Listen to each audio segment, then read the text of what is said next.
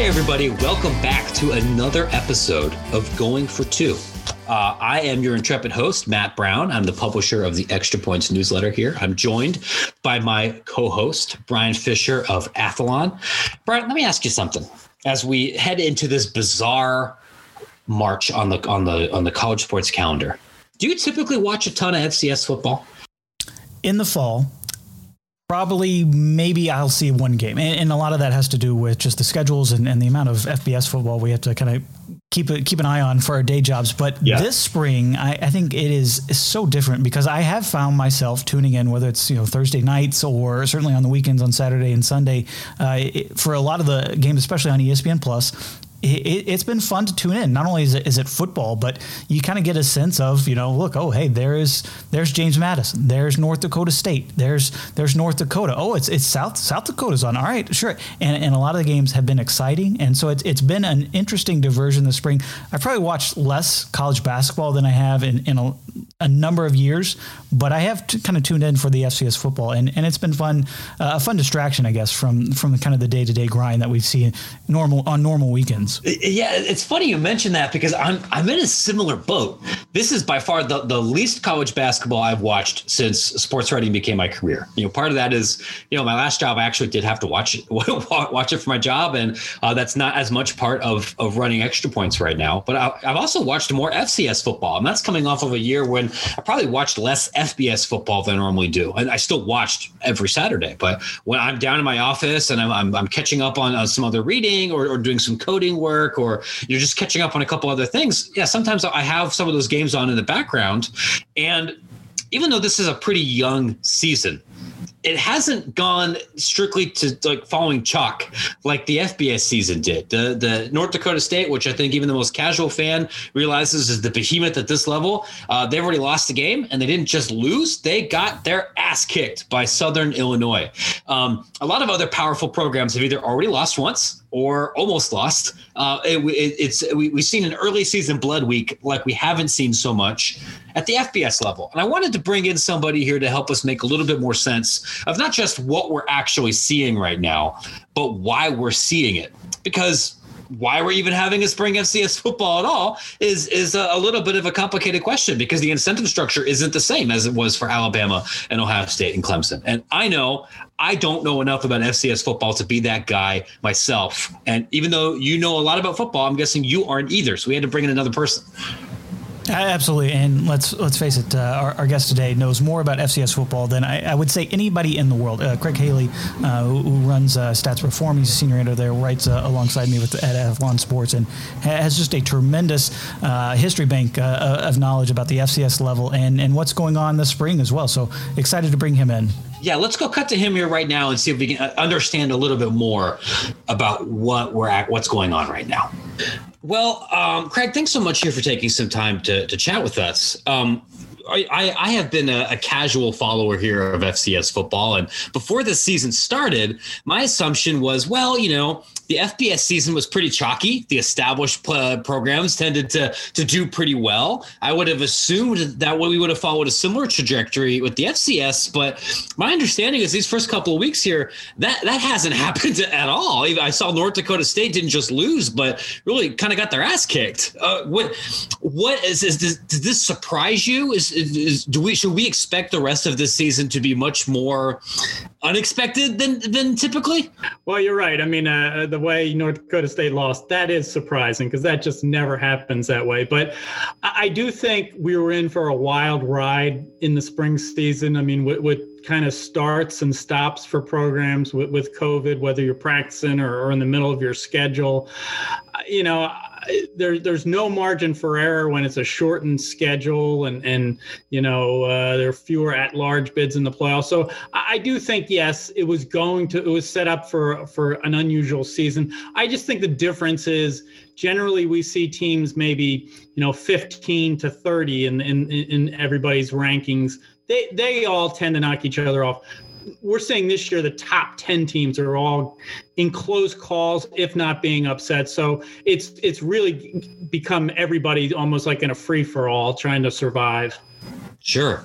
Uh, well that would make things more challenging if you were stupid enough to gamble on, on any of this, but but as a as a consumer, I'm sure that would make things even more interesting, even with a consolidated schedule, with it's mostly just conference play. You if you get into these leagues like the the Colonial or the Missouri Valley, where now there's so much parity, not just at the top, but maybe in that top six, that's you're gonna you're gonna have a reason to tune in every Saturday. And you you just touched on it there, Matt. I mean, I think it's we're in conference play mostly from the start for everybody. There are some schools that are playing non, you know, played a couple non-conference game games, but if you're in conference play, nobody's scared of anybody. You're so used to playing that the, the powers if, if you're not a power and, and you sure. play them at home, you're gearing up for that week. So it's really being in conference play that's kind of tightened everything a bit, at least in my eyes. Craig, if we can kind of go back a, a, little bit here, why are they even playing in the spring? Is there a big picture? There's not like there's millions of dollars at stake like the FBS level. Why are these FB, FCS schools still going about playing their seasons like this? Sure, a great question, Brian. And it, you know, when it came to playing in the fall, and as they got closer to deciding whether they were going to play, you know, throughout the last summer when when conferences and schools were making their decisions, you know, a lot of it was also going to be funding, whether you could keep up with testing and, and everything that's going to go into it. Um, you know, a lot of schools made decisions on that reasons. A lot of them just, you know, the health and safety and, and, and gambled on the fact that they thought you know the situation would be better come the spring semester. So th- there were different reasons you know once you know the ivy league was the first conference to to to pull out on the fall eventually the, you know one by one and just added up over like a five week uh, span and, and, all the conferences did, did decide not to play their their fall schedules and left it up to schools whether they wanted to play some a limited amount of uh, non-conference games you, you mentioned those non-conference games, obviously a lifeline financially for, for a lot of those schools, but it, it's led to a season that's dating back to August for some of these teams. How, how are, when you talk to coaches and, and you talk to some of these players, how, are, how have they been handling just the disjointed nature of everything that's kind of transpired? You're right. I mean, it's been disjointed. Uh, of course, it's been disjointed throughout the the entire pandemic. No matter what sport you're in, I, think the big issue that you're you, you're talking about is you know the amount of games you're, you're going to play over a you know a, a, a calendar year uh, you know especially this year if you're playing spring and fall. And in the schools that did play some in the last fall uh, to, to add on this spring and then next fall you're talking schools that are going to play 25 games over uh, you know in less than a year. Th- that's the big issue with health and safety that that schools are watching out for. And you, you have to adjust the way you practice. You have to adjust the off season that'll be coming ahead. So yeah yes, it, it's very disjointed and at the same time very taxing on on you know the, the, the schools and the players. One thing that I've a bit of feedback that I've heard from other FCS football coaches and even some administrators on that point about things being taxing was that they were not expecting some of their peers to make a decision not to play so close to the beginning of the season. At the FBS level, yeah, we, we know that there were teams you know that were in or out a couple weeks ahead of time, but you had Patriot League schools and Big Sky schools kind of putting out statements even after the schedules had come out. It was did, have you heard as to why somebody would, would kind of pull the plug 14 days before the start of the season? Yes, it's unfortunate, and you know the MEAC was even worse. They went through yeah. about three schedule changes uh, before they ultimately only had three of their nine schools wanting to play in the spring. Yes, I mean, you know, a, a, James Madison, they were quite annoyed when when you know schools pulled out in, in the CAA for, for last fall and, and yes. making those decisions earlier than than James Madison felt anybody should, or or you're going to see that in the Big Sky. I mean, Montana and Montana State and, and a couple of other schools, you know, waiting till January to to to, to pull out. Uh, you know, it, it's up to individual schools. I mean, obviously, it, it's it, it's easy to be annoyed if you're a rival school and and and you're moving on to play and, and somebody else in your conference isn't. But you, you have to, uh, you know, realize it's up to that school making the best decision possible for their student athletes. When when you go back to kind of this decision to play in the spring, uh, a lot of their talk of, around the FCS spring schedule was look at the exposure it will bring to a lot of these schools. Ha- have you seen that kind of translate a, a, little bit, or is this almost kind of flying under the radar?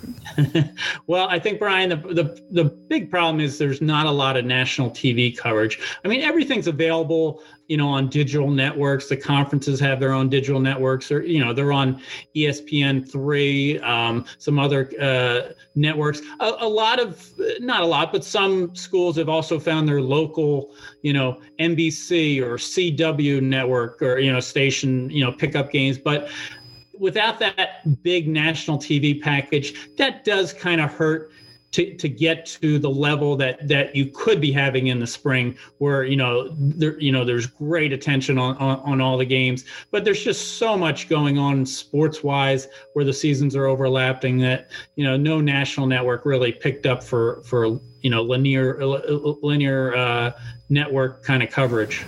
Yeah the the the, how how crazy everything is with the sports schedule right now. I feel like it's maybe being a little bit undersold. I'm I'm told there's a, a college basketball event of some import that's happening now. You're going to have a bunch of other winter championships. The NBA is happening. Everything else is going on. It can make it a little bit harder to bring some of these, you know, even high quality football games up to the forefront. I, I know that many of our listeners are you know are curious about FCS football. They're they're they're kind of casually following everything, and if on the field, if you're thinking these first couple of weeks, I, I would imagine your major storylines would be North Dakota State looks more mortal than they've looked in the past couple of years. North Dakota is looking excellent, uh, maybe their best start in a while, and then Jackson State, a program that suddenly had a lot more eyeballs on it than it normally used to, uh, is, is is is playing well. Is there anything else big picture perspective that you think somebody should be aware of if they're always sort of familiar or only sort of following the, the sport at large right now? Well, I think the fact that, you know, the two powers, you know, North Dakota State, which has won eight of the last nine national titles, James Madison's been in three of the last four uh, uh, championship games, and and they you know knocked off North Dakota State the one year the Bison didn't win. I mean, those schools being a little more vulnerable this spring in, in their games, and, and, North Dakota State getting blown out by Southern Illinois. To me, that that is the major storyline because it's kind of opened up at least the feeling at other schools. You know, generally it's only a handful of schools that have a legitimate chance in you know to, to win the national title the the way you know dynasties have have gone in in in the FCS. So I, I think that's the big overwhelming one. I mean, obviously Deion Sanders arriving at Jackson State just puts eyeballs on uh, you know the SWAC, Jackson State, HBCU uh, schools. I, he's great for the game. Um, you know, people are just going to pay attention because of his sort of flamboyant style. Th- those are the big storylines. But I, I, just think, you know, that schools are, are, I mean, there's great conference races uh, because I mentioned, you know, you, you suffered two losses in conference. You're probably probably not going to make the playoffs this year because there's there's uh, the field's only 75% of a normal year. So yeah. I, I just think the great races are another thing for people to pay attention to but obviously having a you know that at least that feel that the powers aren't quite as what they've been JMU and NDSU that kind of opens it up to, to attention. You know, on on that note, I ahead of this season, I, I, have to admit, and maybe Brian, maybe you felt differently. I was a pretty big skeptic of the Deion Sanders era at Jackson State. I, I, looked at that. Hey, this is a program that maybe didn't necessarily have to reach for a coach like uh, a different HBCU might have. It's you had a, a strong fan base. It's been successful before, and Deion Sanders as a head coach, we saw at the high school level, left a lot to be desired. That you know, the the Prime Academy in Texas was uh, you know, went down in scandal and but what I've seen here on the field, and granted, limited sample size, and one of those games was against a Division two team. Uh, Jackson State's looked really good. They're they're back in the FCS top twenty five. Uh, what what do you think here about the Sanders era? Not just in terms of the bravado, which anybody that's even read Deion Sanders' Wikipedia page knows that he's going to bring. what about what we're seeing actually on the field? Well, obviously, you're going to capture your players' tension and respect right away when when you're Deion Sanders, and that's going to make everybody, you know, a little more, you know, ready to put put the pieces together. Uh, you know, Jackson State's also benefited from you know a, a, fairly soft early schedule. I mean, you mentioned the, the Division two school they beat Edward uh, Waters. You know, Mississippi Valley State. You know, they, they beat them. That, that's been a struggling program. They beat Grambling State, which is great. They won at Grambling State, but the, the last few years haven't been some of the great you know standards that we're used to with, with Grambling State. I mean, they were six and five each of the last two years, uh, zero oh and two this year. So, uh, you know, I, I think they've benefited from that. But at the same time, they're playing well. Their quarterback Jalen Jones is off to a, a, great start. I mean, they they have strong linebacker play. I mean, he, he, had a dozen or so FBS you know transfers. You know, you know people want to be around him so he's definitely has a much better roster than they've they've done and they've had in recent years when they've struggled you mentioned the, the roster and, and he even before the season kind of said I, i've got the best recruiting class in, in fcs history what is kind of the future of hbcu football even outside of Deion? because it, has been a uh, an area that i think a lot of people have focused on not just uh, kind of going back another year uh, given you know the, the place that hbcus have in this country but um, you saw uh, a while back the basketball version of HBCUs landing a five star recruit. What is kind of f- the future of FCS football at, at, at HBCUs? Yeah, you're you're right. I mean, when you mention you know even stronger recruits coming on the basketball side, add that in with football, the, two biggest sports, then yeah, it, it, really bodes well for HBCUs in the future.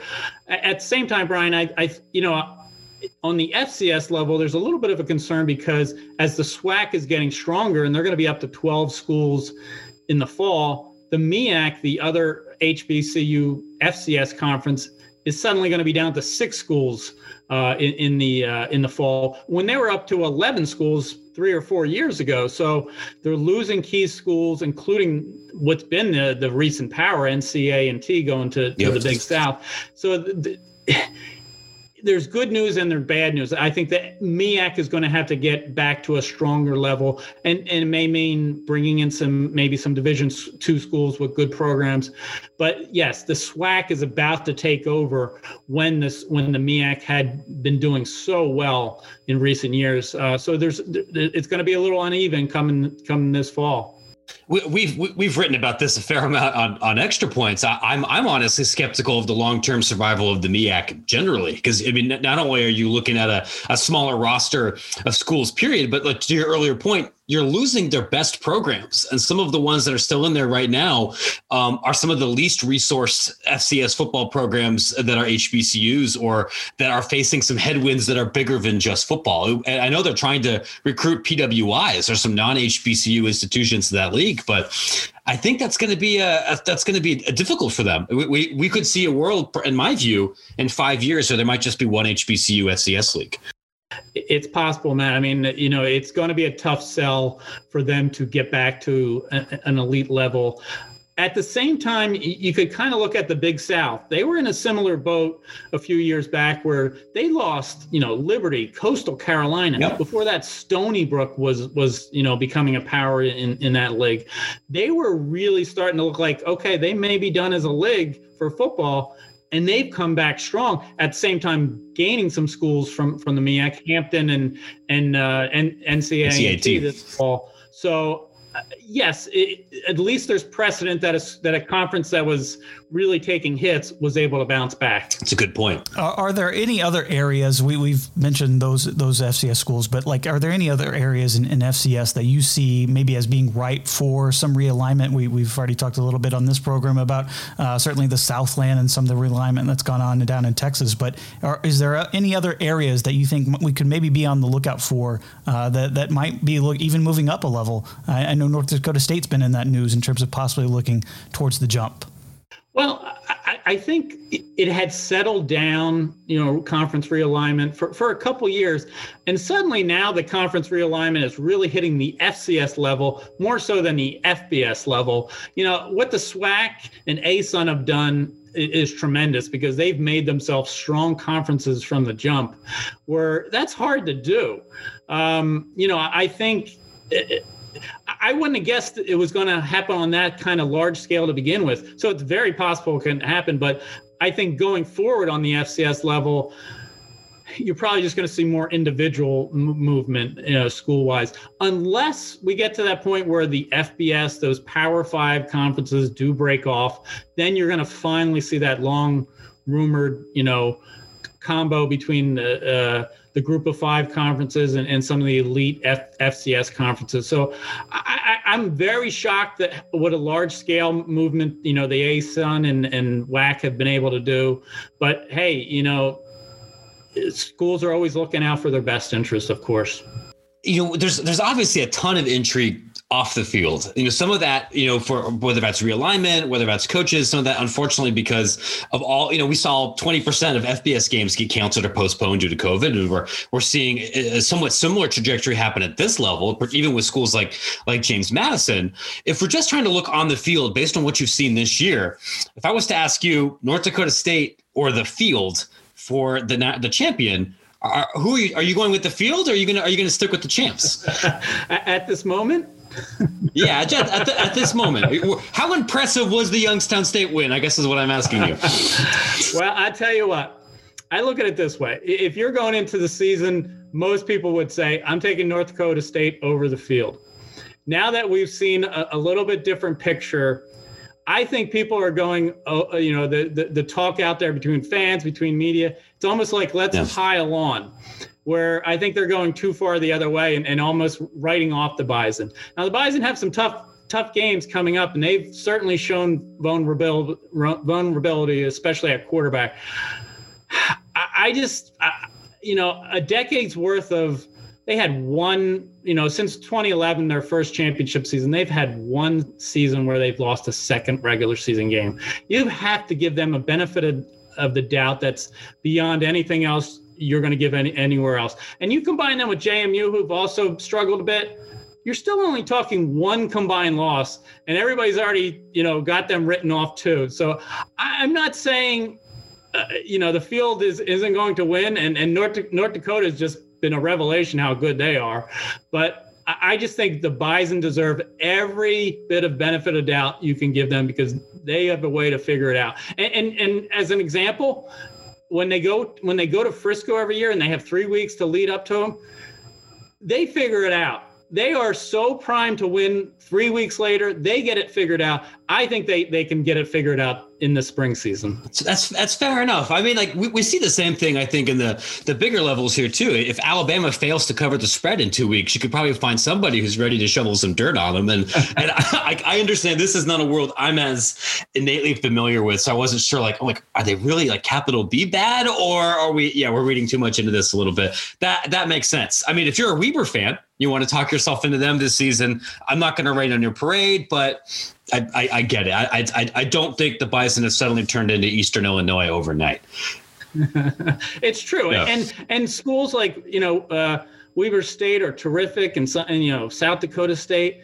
But you know on game day, when North Dakota State is lining up against you, you might have all that you know bravado going in, but then you're looking at them and saying, okay, now we've got to beat them, and that doesn't happen too often. Yeah, we're, we're talking right here uh, a little bit ahead of the actual NCAA basketball tournament. Uh, a lot of conversation right now over Virginia, Kansas, some of these teams with COVID issues. We saw JMU uh, for the second straight week postpone a game. So when we get to that NCAA tournament and, and, those FCS playoffs, how confident are you that not only the NCAA but these teams can maybe navigate it and, and pull this off? Well, yes. I mean, obviously you don't want to have have an an outbreak, you know, in game week in the playoffs because there's just no turning back. I mean, they're, they're you know they're scheduled every week apart. You know, you you know you're just going to have to forfeit if it if it came to that. Um, I think overall the season has spring season has gone relatively well. I mean, you know, there's been up to 19 or, you know, it, it keeps growing the number on, on postponements or cancellations you know, I I just think you, you always have to put the health and safety first. You realize, hey, if we don't play, if we don't win this game, the sun's going to come up the next day. There are bigger issues than than you know getting out there and playing your game. You know, people have to you know pull back and and understand that as well. But it's yes, it, it, that would be really tough timing to have that happen in the playoffs, just as it is for for teams in March Madness. And, and we hear the committee, the complaints about the committee at the FBS level with the college football playoff. I, I imagine this year more than any to be on that FCS committee, it, has it, got to be like pulling your hair out because not just the pauses, but uh, all the upsets, the you know shrinking field. How difficult is it for that committee to really kind of find and pick those best teams? Well, I think it's you know in a way we saw with, with, with the college football playoff where you know Ohio State you know had such a smaller sample size than, than the other three schools in, the playoff. Uh, we're going to see that in, in a, in a month where the selection committee is, and obviously the conference champions champions are determined. Uh, so you know you have ten spots there. When they look at at large bids, and and that's shrunk to just six this spring. You know, a 16 team overall field. That's where you're evaluating, you know, a school that may have you know eight games in if you go back to the fall or, or you know eight this spring even versus somebody who maybe is three and zero oh because they had some post, uh, you know, three and one. You know, they they had a smaller conference schedule, or it's just going to be all different scenarios. You're going to have to do the best job you can as a committee member, and, and really focus, I think, on strength of schedule. I do think a lot of the a lot of those six at large bids will go to the power conferences uh, on the FCS level, which right now are Missouri Valley, Big Sky, CAA, Southland's really come up strong, maybe the OVC or SoCon. But yes, I, I, you're just going to have all different kinds of resumes and and you're gonna have different opinions out there. It seems like uh, a lot of the frustration you're at at the FBS level was this uh, maybe an extra reliance on the eye test because you don't have as much uh, you know out of conference play to be able to judge how how good a particular league might be. I would imagine there would be similar frustration this year at the FCS level where you don't have a lot of of um, you know national data points, and so you're yeah I, I, that seems like a safe bet with the if, if there's a tie you know tie goes to the Missouri Valley team. I would I would imagine the the brand name. No, no doubt, and, and yes, I mean obviously you know each school is, is going to be you know frustrated if they're they're in a difficult spot where they're losing you know have games that are postponed or canceled versus a school that that is playing more often you know you just can't avoid it there's no competitive equity this year. And, yeah. and the conference commissioners we're talking about that last fall. Everybody you know everybody was just looking to get in as many games as possible knowing there'd be starts and stops. You know you have to realize even within your conference you may play five games somebody else is playing six or seven. You just can't help the you know the scenarios because you're trying to keep everybody safe. Because if another school is staying safe they're trying to do the same thing for you and vice versa. So yeah, you know, it's it's just a difficult year where you have to have patience and realize there's no competitive equity. That that that's that seems like a good question, a good statement to get us out here on. Brian, did you have anything else that you wanted to add? Well, I mean, we could we've always go about uh, another half hour on the amount of upsets that we've had the last couple of weeks because it has been a wild FCS season, and, and, I encourage everybody out there it, just just go and watch because it, I know it's NCAA tournament time, but if you have a chance, it seems like every game that I've been tuning into is coming down to the last few minutes and, and, a, a wild, crazy score. It's true. And, and, I mean, I'm a few weeks ago, we had like 11 ranked teams uh, in the stats perform top 25 lose. You know, the next week, the top 10 were all nail biters. Uh, it, it's crazy how it's just gone to another level. And even the top 10 teams are, are just struggling to get by where, you know, they're looking like the rest of the field. Um, Craig, real quick, where can our listeners and my readers find your work on the internet over these coming weeks as somebody who follows this stuff very closely? Sure. Uh, I write for uh, Stats Perform or, or FCS.football is our website. Uh, I also write for Athlon Sports. Um, you know, at Craig Haley on, on Twitter you know, we, we have coverage all the time. So I, I do appreciate the, the chance to plug it. And, and I hope, uh, hope everybody's tuned into to the FCS spring season. Thank you so much. yes, Matt, Brian, I appreciate you guys do great work. Thank you.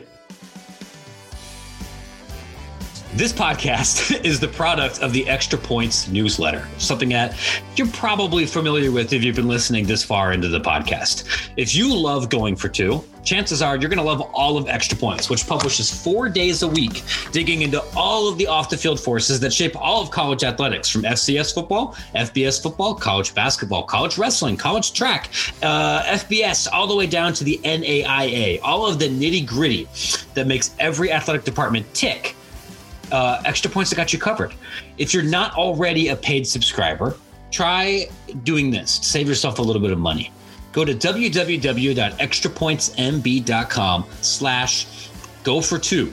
That's G O F O R number two. That gets you 20% off a paid subscription.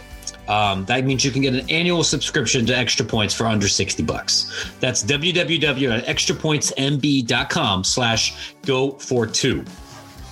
Also, if you are interested in potentially sponsoring uh, uh, uh, further ish episodes of Go for Two or additional newsletters on Extra Points, drop us a line at sales at extrapointsmb.com. Uh, we can help you reach an audience of thousands of engaged, educated, affluent, and intellectually curious college sports fans and insiders at an affordable price.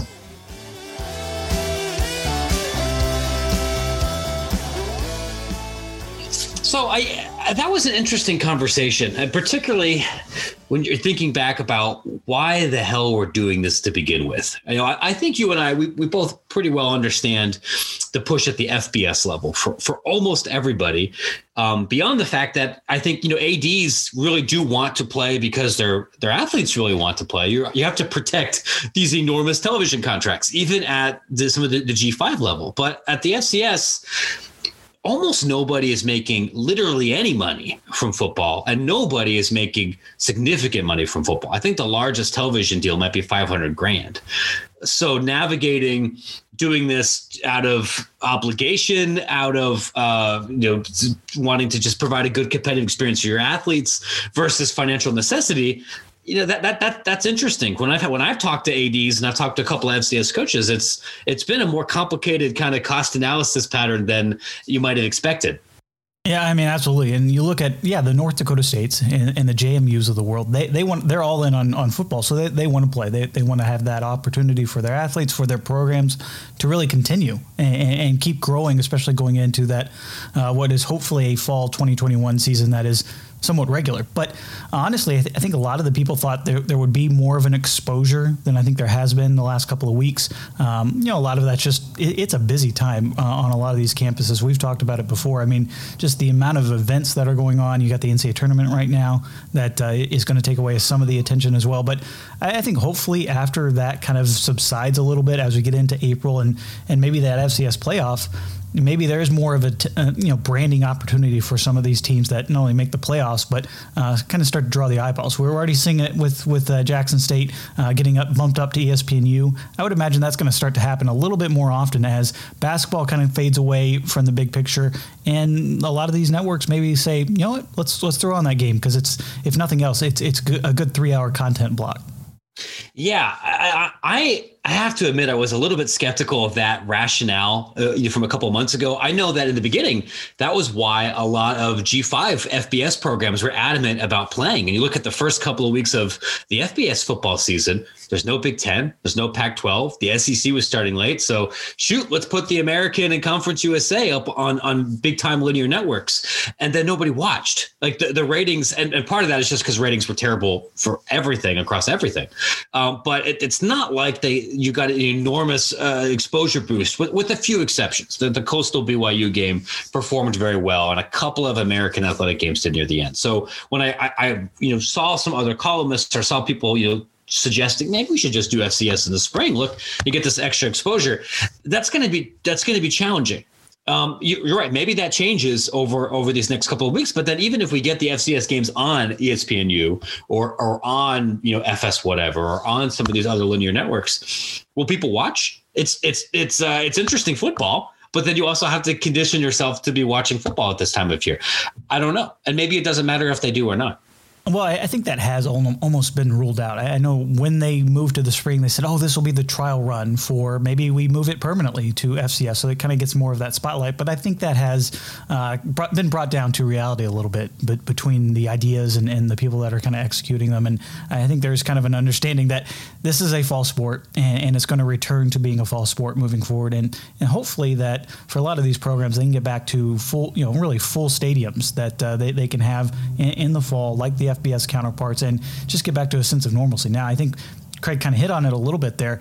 They're playing a lot of games, and, and it's going to be fascinating to see how some of these schools manage that just that workload uh, on these athletes because it, it's a lot. It's it's it, it, might not might not be playing that full SEC type of grinder situation, but it's still a lot of, on these athletes on top of what they have to do going to school and all that. So uh, I'm going to be interested to see how a lot of these schools kind of navigate the fall coming off the spring schedule. I've been thinking about that too because if you get hit by a 275 pound guy it doesn't matter whether that 270 pound guy, right, is is at a, a SWAC school or an SEC school. It's still gonna hurt like hell. Like there's football is still a physically demanding sport, no matter how you cut it.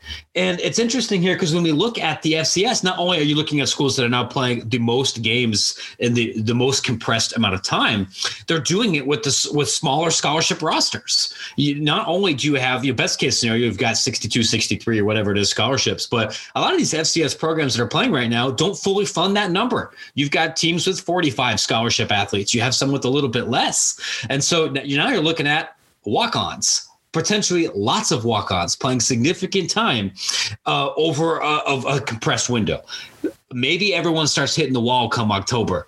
Um, I, I, I don't I don't know, but this this will be a very good test of your strength and conditioning program, your medical program, and how well you've evaluated and developed talent. Well, sure. well, keep in mind too that a lot of these FCS schools are going to be playing those FBS programs on, on, a regular schedule as well in the fall. So yep. they're going to be playing not only them in, in late August and early September, but also we, we know about the SEC body bag games in, in, in late November. Well, that that's going to happen, and when you're talking about the added stress of, of playing in the spring, playing almost a full fall schedule, and then you're going to end up playing one of those FBS teams. I I would have some concerns over the health and safety of some of these athletes. I know that's been a, big talking point uh, around those that uh, have that NCAA logo uh, surrounding their, their letterheads, but I, I think it's going to be an issue this fall, and, and it's going to be interesting to see uh, again how these schools navigate that, how they um, you know, really almost give their, their athletes a break because they're going to need it this summer as well, and and the way the NCAA is kind of going about things, they're actually adding more to their their plate in terms terms of having uh, keeping those athletes on campus and, and, allowing them to kind of stay within the program. Yeah, um, I, you know, long story short, maybe maybe if you are planning some future bets, uh, maybe bet on the SEC teams to cover SEC SoCon weekend later later this fall. Um, it's it's a uh, I, I have to you know confess I, I don't normally watch FCS football every single week, but there are some pretty compelling storylines both on and off the field, uh, especially once March Madness um, concludes uh, later later later this month or, or in the beginning of April. Um, Brian, real quick, as, as we wrap up here, I, I know that, that both of our children are uh, trying to steal our attention here at the moment. Where can our listeners and my readers find more of you? Well, the, the easiest place is, is on Twitter at Brian D. Fischer, B R Y A N D F I S C H E R. Uh, there's a link to that in the show notes. So uh, usually all, all my content, uh, wherever it's uh, maybe living on the internet, uh, ends up going through there. And that's the best place to follow me for random musings on FCS football and starting this week, the NCAA tournament. Um, I'm excited for it. I, I, I have to admit, like I don't normally follow college basketball religiously, and now that I it's no longer part of my job the same way, I've watched less of it, which I think means that my uh, bracket will perform better, and maybe I can I can enjoy this tournament um, in, in, a, in a different way. Um, I of course can be found on Twitter at Matt Brown EP. You can find extra points at www.extrapointsmb.com.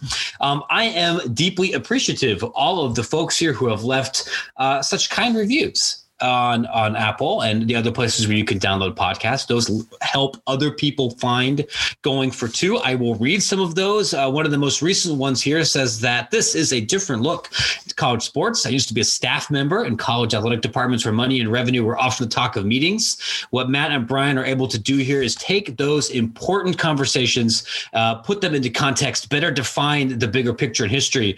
Uh, I am weirdly addicted to this pod.